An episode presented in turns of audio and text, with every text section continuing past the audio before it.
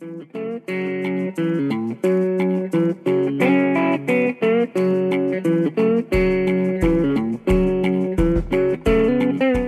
American food is more than fry bread, and some say that's not even native.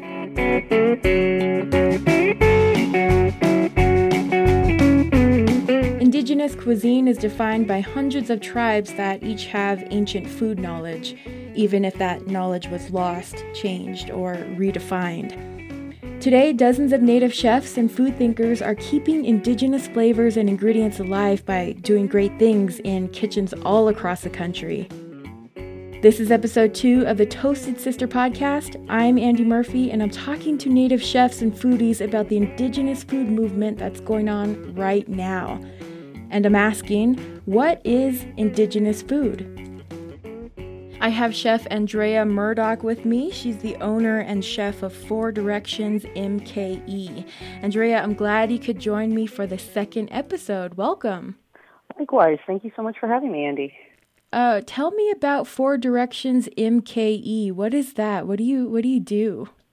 So, Four Directions is a catering company. I specialize in Native American food, but I I'm actually an Andean native from South America. I was born in Venezuela, and um, Four Directions is has multiple layers to it. Uh, I actually use the Chakana cross as a symbol in the business. Um, not only uh, are there four directions physically the north, south, east, and west um, but also uh, four directions just in terms of um, ethical attachments that go along with the Chakana cross and uh, the fact that we have so many very diverse tribes uh, and ancient civilizations in, in terms of native uh, native society. Who are some of the people you're cooking for? Uh, a lot of my clientele comes from the yoga community. Uh, several of them are vegans or vegetarians, um, both for dietary and ethical reasons. Uh, there are also uh, individuals who uh, are really interested in the culture of uh, Native Americans. there are a lot of parallels to be drawn between, um, they call it ahimsa in yoga. ahimsa is do no harm, and there's a certain level of respect for food and what uh, what's necessary for sustenance uh, versus you know the the balance of sustenance and and going overboard and just a lot of um, parallels to be drawn between a lot of the balance teachings in Native American culture that goes along with a lot of the similar teachings in, in the yoga culture as well. And uh, when when people are eating Native American food that you're putting before them, uh, what what is the reception like? What are they saying about uh, these different dishes that you're making for them? Uh, they're really intrigued. Um, they ask me a lot of questions. Actually, you know, why why do I cook with certain things? Why are there certain things that I don't cook with? Quinoa, for example, is something that has gained a lot of popularity and you know they don't necessarily know that it's an ancient grain of the Inca civilization as well as amaranth. Um, and so the food actually ends up becoming a really great conversation starter. And the more dialogue we have with it, the more interested they become and they keep asking questions. And so it's just this really fantastic exchange of uh, food and knowledge as well. Do you think that uh, maybe that could be uh, problematic? That quinoa and some of these other ingredients are really popular. It's almost a, it's almost a fad. Um, I'm not sure how how problematic it is. Um, in terms of over harvesting, yes, um, because it has become so popular. Uh, the South American farmers are almost having a hard time keeping up with the demand it's almost like um, it's almost like a corn product for the U.S. So in terms of over harvesting, I, I can see that being a problem. Uh, hopefully, uh, something that can be rectified. But I think it's really great that people are interested to know um, where where these grains originate, and you know, and that there's a story and that there's an entire culture that you know, depended on it as a main food source. I'm always curious to know when I talk to chefs and, and other you know people who love food when they when you go out to eat maybe at a Vietnamese restaurant an African restaurant what do you think about when uh, they put their you know cultural food in front of you? Uh, I really have uh, an appreciation for it because the the way that I cook I'm putting a piece of myself on the plate, um, both culturally and personally. I, I'm putting myself out there, which can can be a really vulnerable thing for for a chef. Um, and so when I go to different restaurants like that, and I see that they're cooking what you know the food of their culture, things that they have cooked with their with their family members, the things that they cook when when they have gatherings, maybe uh, whatever sort of ceremonies that they have or milestones that they celebrate. I, I have a, a really deep appreciation of that because that's it's uh, what we're doing as well as native chefs. And how did how did you learn about food? How did you get into indigenous food? I always had an interest in food in general. I was probably that seventh or eighth grader who um, who liked cooking you know, more than just cooking with mom or or making pasta with dad. My father would uh, brew his own beer for a while there, and I would help him. You know, not that I was really of any substantial help. It was mostly just watching him uh, make beer, but I just thought that it was interesting and fascinating. And back when I was in middle school, watching Emeril Live was actually like a, a father-daughter thing that we did. And so every once in a while, if we you know saw a recipe that we were really intrigued about, uh, we would we would make it together, and uh, that was a lot of fun. And you know that led to me applying to culinary school, which I went to the Culinary Institute of America uh, for baking and pastry arts. And then somewhere along the line, uh, being the open-minded, curious person that I am, I still wanted to know as much as I could about the culinary world. And somewhere along the line, I just sort of crossed over yeah. to culinary, so to speak. I would say I started really venturing into native food when I was contemplating putting a business plan together for a restaurant. And it started off with much more Hispanic, South American food. Uh, but I very quickly connected with Inca food and, and other Andean native tribes uh, more than what people view as popular South American food, um, i.e., Peruvian food, um, or even uh, other Latin American foods. And so it all just sort of went from there. I started teaching myself ethnobotany and running around the forest of Wisconsin and, you know, pulling plants out of the ground and teaching myself, you know, what's what is what out there, what's edible, what's not, you know, what's um what has a medicinal purpose or um just you know, just different things like that and teaching myself Andean indigenous um culture and history and just uh just really trying to wrap my head around what um you know what what my ancestors you know would have hunted and gathered and you know how they really how they live their lives, food wise. Yeah. And you're working in uh, Wisconsin, and you have access to all the different in- indigenous ingredients up there too. And I see, you know, food photos on your Facebook page that you know you're mixing all kinds of ingredients. Um, what is your your definition of indigenous food? I think indigenous food is whatever is culturally relevant to the individual. Mm. What what is it that they connect with? You know, you have fantastic chefs and rent- restaurateurs um, all over the the country that you know a lot of people don't know about, and people are starting to gain that knowledge and and learn more about these uh, wonderful chefs. Tocabe in Denver, Colorado, is a wonderful example.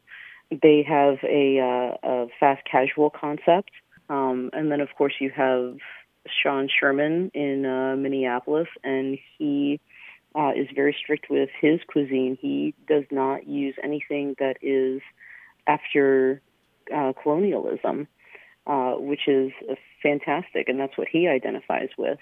And then Ben and Matt of Tocabe identify uh, with something else, and uh, the two of them, or the three of them rather, uh, have different tribal connections and affiliations.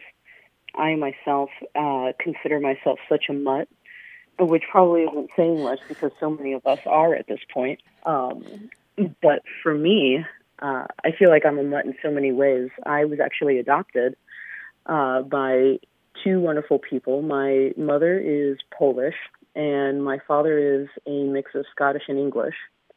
And I am this Venezuelan uh, Andean native mix. And so um, there are lots of things that influence me. Um, I like cooking with different tribes' uh, foods uh, because I think it's really great to showcase different tribal cultures and and what is important to the different tribes and civilizations.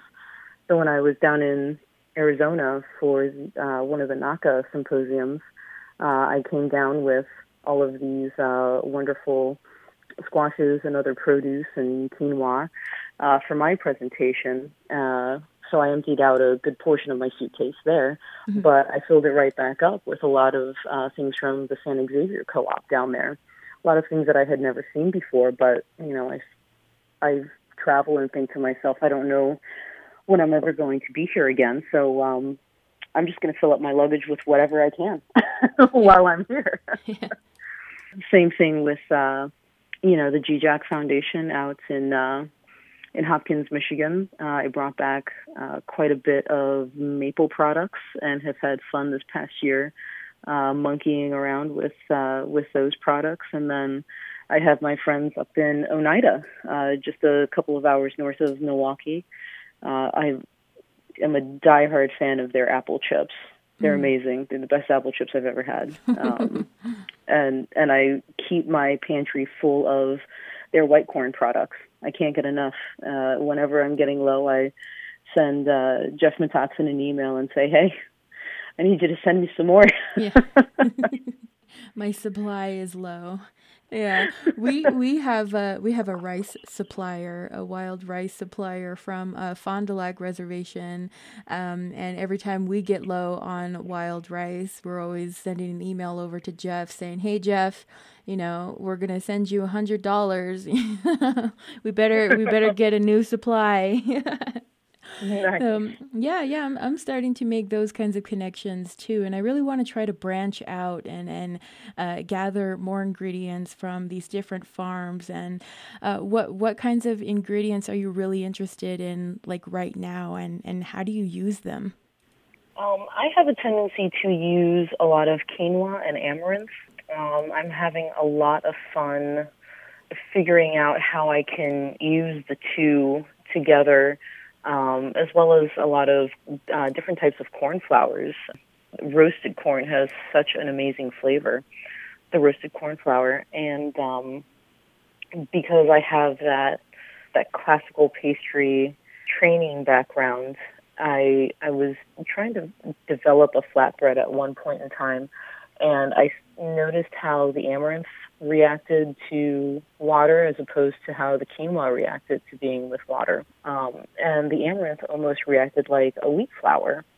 So my, you know, my baker pastry uh, brain started started thinking, and I thought, well, if if it kind of has this gelatinous sort of consistency when I add water to it, you know, that reminds me of wheat. I wonder if you know that can be a non-wheat based um, structure since there's no gluten, and that would be beneficial for you know my gluten-free clients. Uh, so I, I played around with it a, a little bit, and I finally found the right ratio. So I'm having a lot of fun with quinoa and amaranth right now, and figuring out just how many different ways I can I can use the two. yeah. That sounds interesting. If you ever develop a recipe, a good recipe, you're going to have to share it. Um, hey, and uh, just realize that you are going to be moving closer to Albuquerque, somewhere in Colorado. Yes, uh, in the spring, I will be moving to Denver, Colorado. Mm, what's that all about? Uh, I went out there in uh, September this past year, and uh, I was just looking for uh, a different business opportunity. And I had some really great meetings out there, and uh, of course, had a chance to talk with Ben and Matt of Tocabe, and uh, I decided that Denver was the next move. You know, I decided that Four Directions had a, a pretty bright future out there, so so I'm just going to go for it. All right, cool.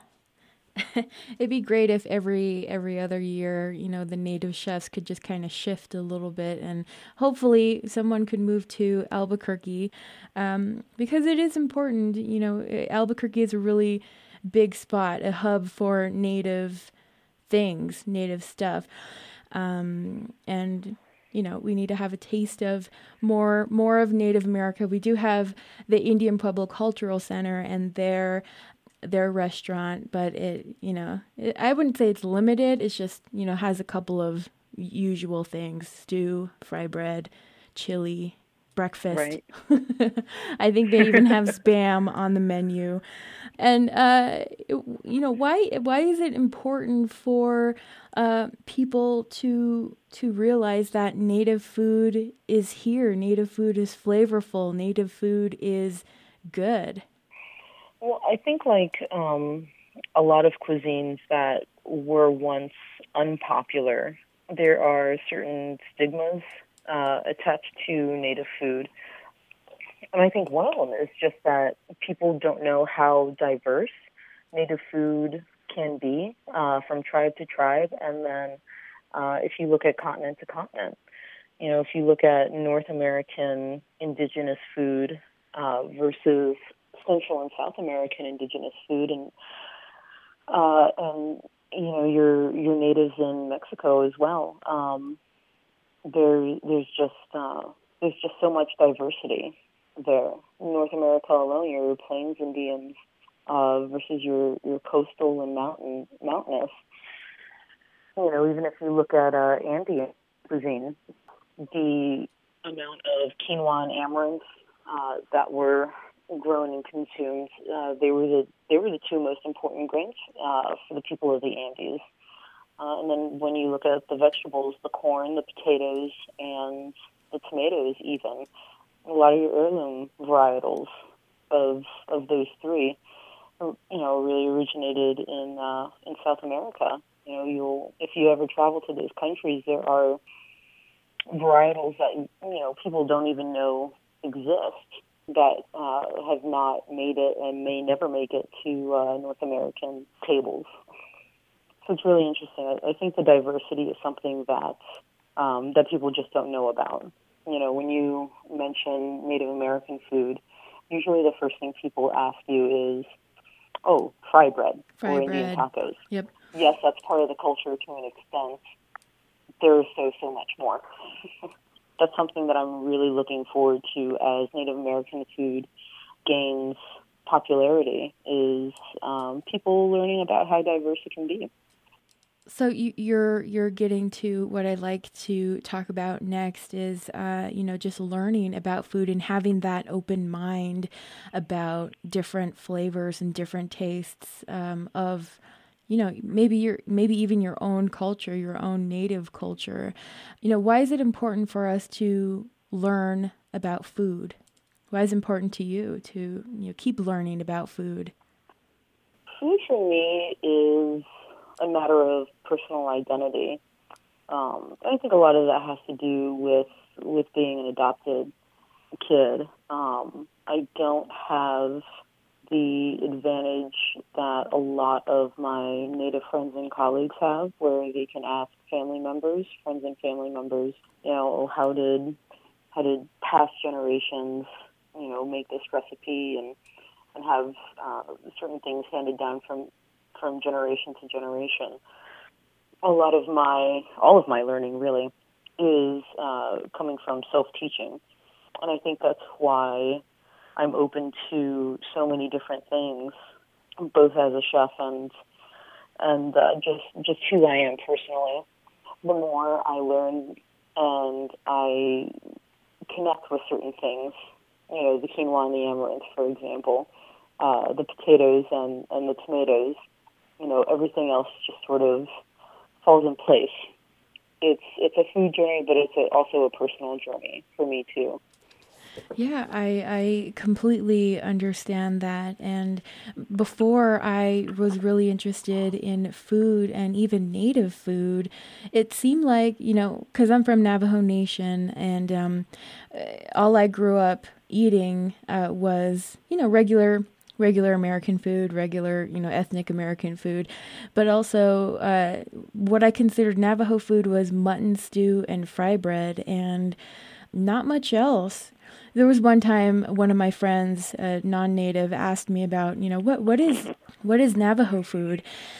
And I explained to her that it's very bland. It's very simple. It's just mutton cooked a couple different ways with nothing but like salt. You know, salt and mutton and salt and, you know, um, uh, potatoes and chili and tortillas and fry bread. And, you know, right now that I'm talking to native chefs and learning more about native food, I'm kind of indignant about not having that knowledge and not even having access to that knowledge.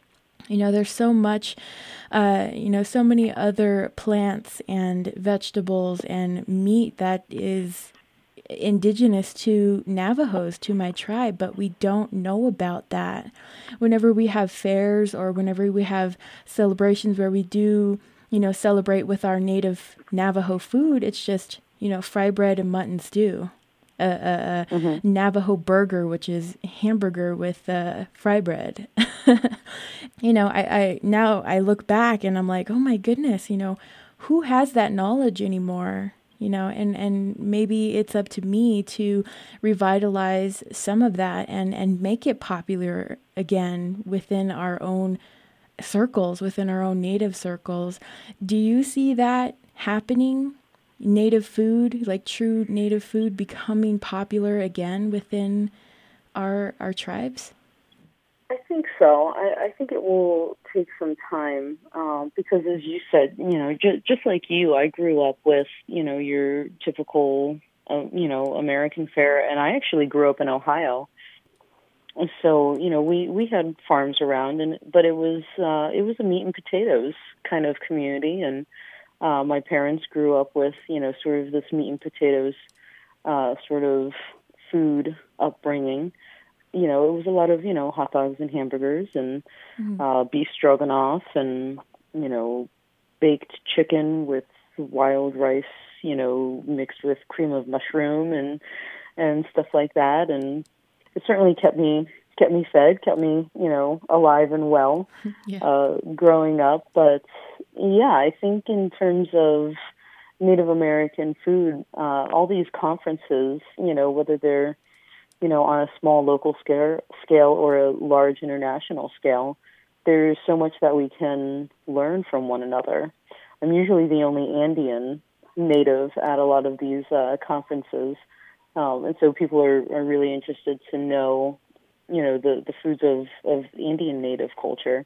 But I, I love talking with um, people who are Osage and Oneida and Onondaga and uh, Lakota and you know, Potawatomi and uh, you know any anyone else from any tribe that I can uh, that I can have you know even a five minute food conversation with you know mm. because then I I get to kind of venture down these different rabbit holes, so to speak, and and learn all these different things and and and blend different things together. Um, I like bridging the gap between North American and South American indigenous food, um, and with um, the the training that I have in my background, uh, it's it's really a lot of fun to play around with these different uh, ingredients and, and sort of bring these cultures together on, on a plate of food. It's it's a lot of fun and it's it's almost poetic in a way to blend these different things together. When you're talking about Andean food, uh, can you kind of describe that a little bit? Uh, I'm having a little trouble just kind of imagining uh, what a plate of Andean food would look like. It really depends on what what country you're in, just mm. because there are so many different influences. For example, Peru has you know has Machu Picchu, you know the the great lost city of the Inca civilization but the country of Peru itself, their national dish is um, actually reminiscent of uh, an Asian stir fry dish, uh, just because of how the trade routes and passages used to be. They're certainly very popular for their ceviche as well. You go to Argentina and there's a very, very heavy uh, Italian influence. Uh, I've had some of the best pasta in my life in Argentina, mm-hmm. and I've been to both uh, Argentina and uh, and Italy. Uh, so it's kind of funny when I say that. Um, in terms of um, maybe going farther back, maybe pre uh, pre contact with any conquistadors or other invaders, um, very heavy on the ancient grains like the quinoa and the amaranth. The Inca soldiers actually used to carry the quinoa with them because it's very high in protein, and so and it's also very light. Um, but because of the high protein content, it was uh, sufficient to sustain them uh, while they were out. Uh, the same thing with uh, with amaranth, a very important grain uh, in the Andes. And then there are thousands of varietals of potatoes and anything that you can you know do with a potato here you know they they certainly did uh, with it as well. And then you know just like uh, just like anywhere else uh, what they hunt what they could hunt and and kill. Uh, now there aren't any buffalo in South America like there are here but they certainly uh, would use uh, you know llama or alpaca. It wasn't a main uh, animal protein that they used they they actually use a lot of guinea pig. you go mm. to uh, Ecuador and Peru and places like that now, they use a lot of guinea pig because they're cheap to raise and they're so small they can raise them in in their homes. So it's not uncommon to see uh, to see guinea pig on a, on a South American menu. Is there anything else you'd like to add about indigenous food or anything else you'd like to add to this uh, interview? I would really just encourage people to to keep an open mind uh, when it comes to to to any cuisine. Um, you know, there there was a time when Thai food wasn't popular, and now it seems like there's you know a Thai restaurant in every corner mm-hmm. these days. You know, same with Korean or you know any any other cuisine. There's so much out there, and there's so much um, there's so much to learn, and there's so many different interesting um, aspects to cuisine in general. And the the same thing goes for for native cuisine. You know, I just uh, hope and encourage people to uh, keep open minds and and give different things a try. You never know what what you're going to like, what you're going to try to uh, replicate at home, maybe. All right. Well, thank you so much, Andrea, for joining me today. Absolutely. Thank you so much. Always a pleasure.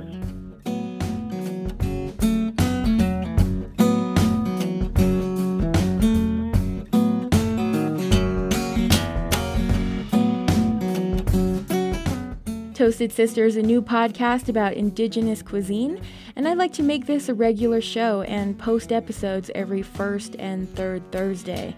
So keep an eye out for more. You can follow the Toasted Sister podcast on Facebook. All episodes will be available on the Toasted Sister website, toastedsisterpodcast.com. You can also find the podcast on SoundCloud.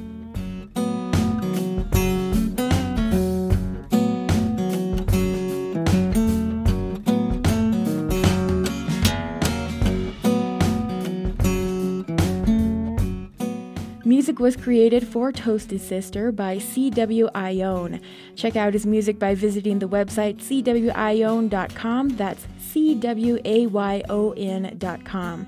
He has a new EP out called Starkweather, and it's awesome.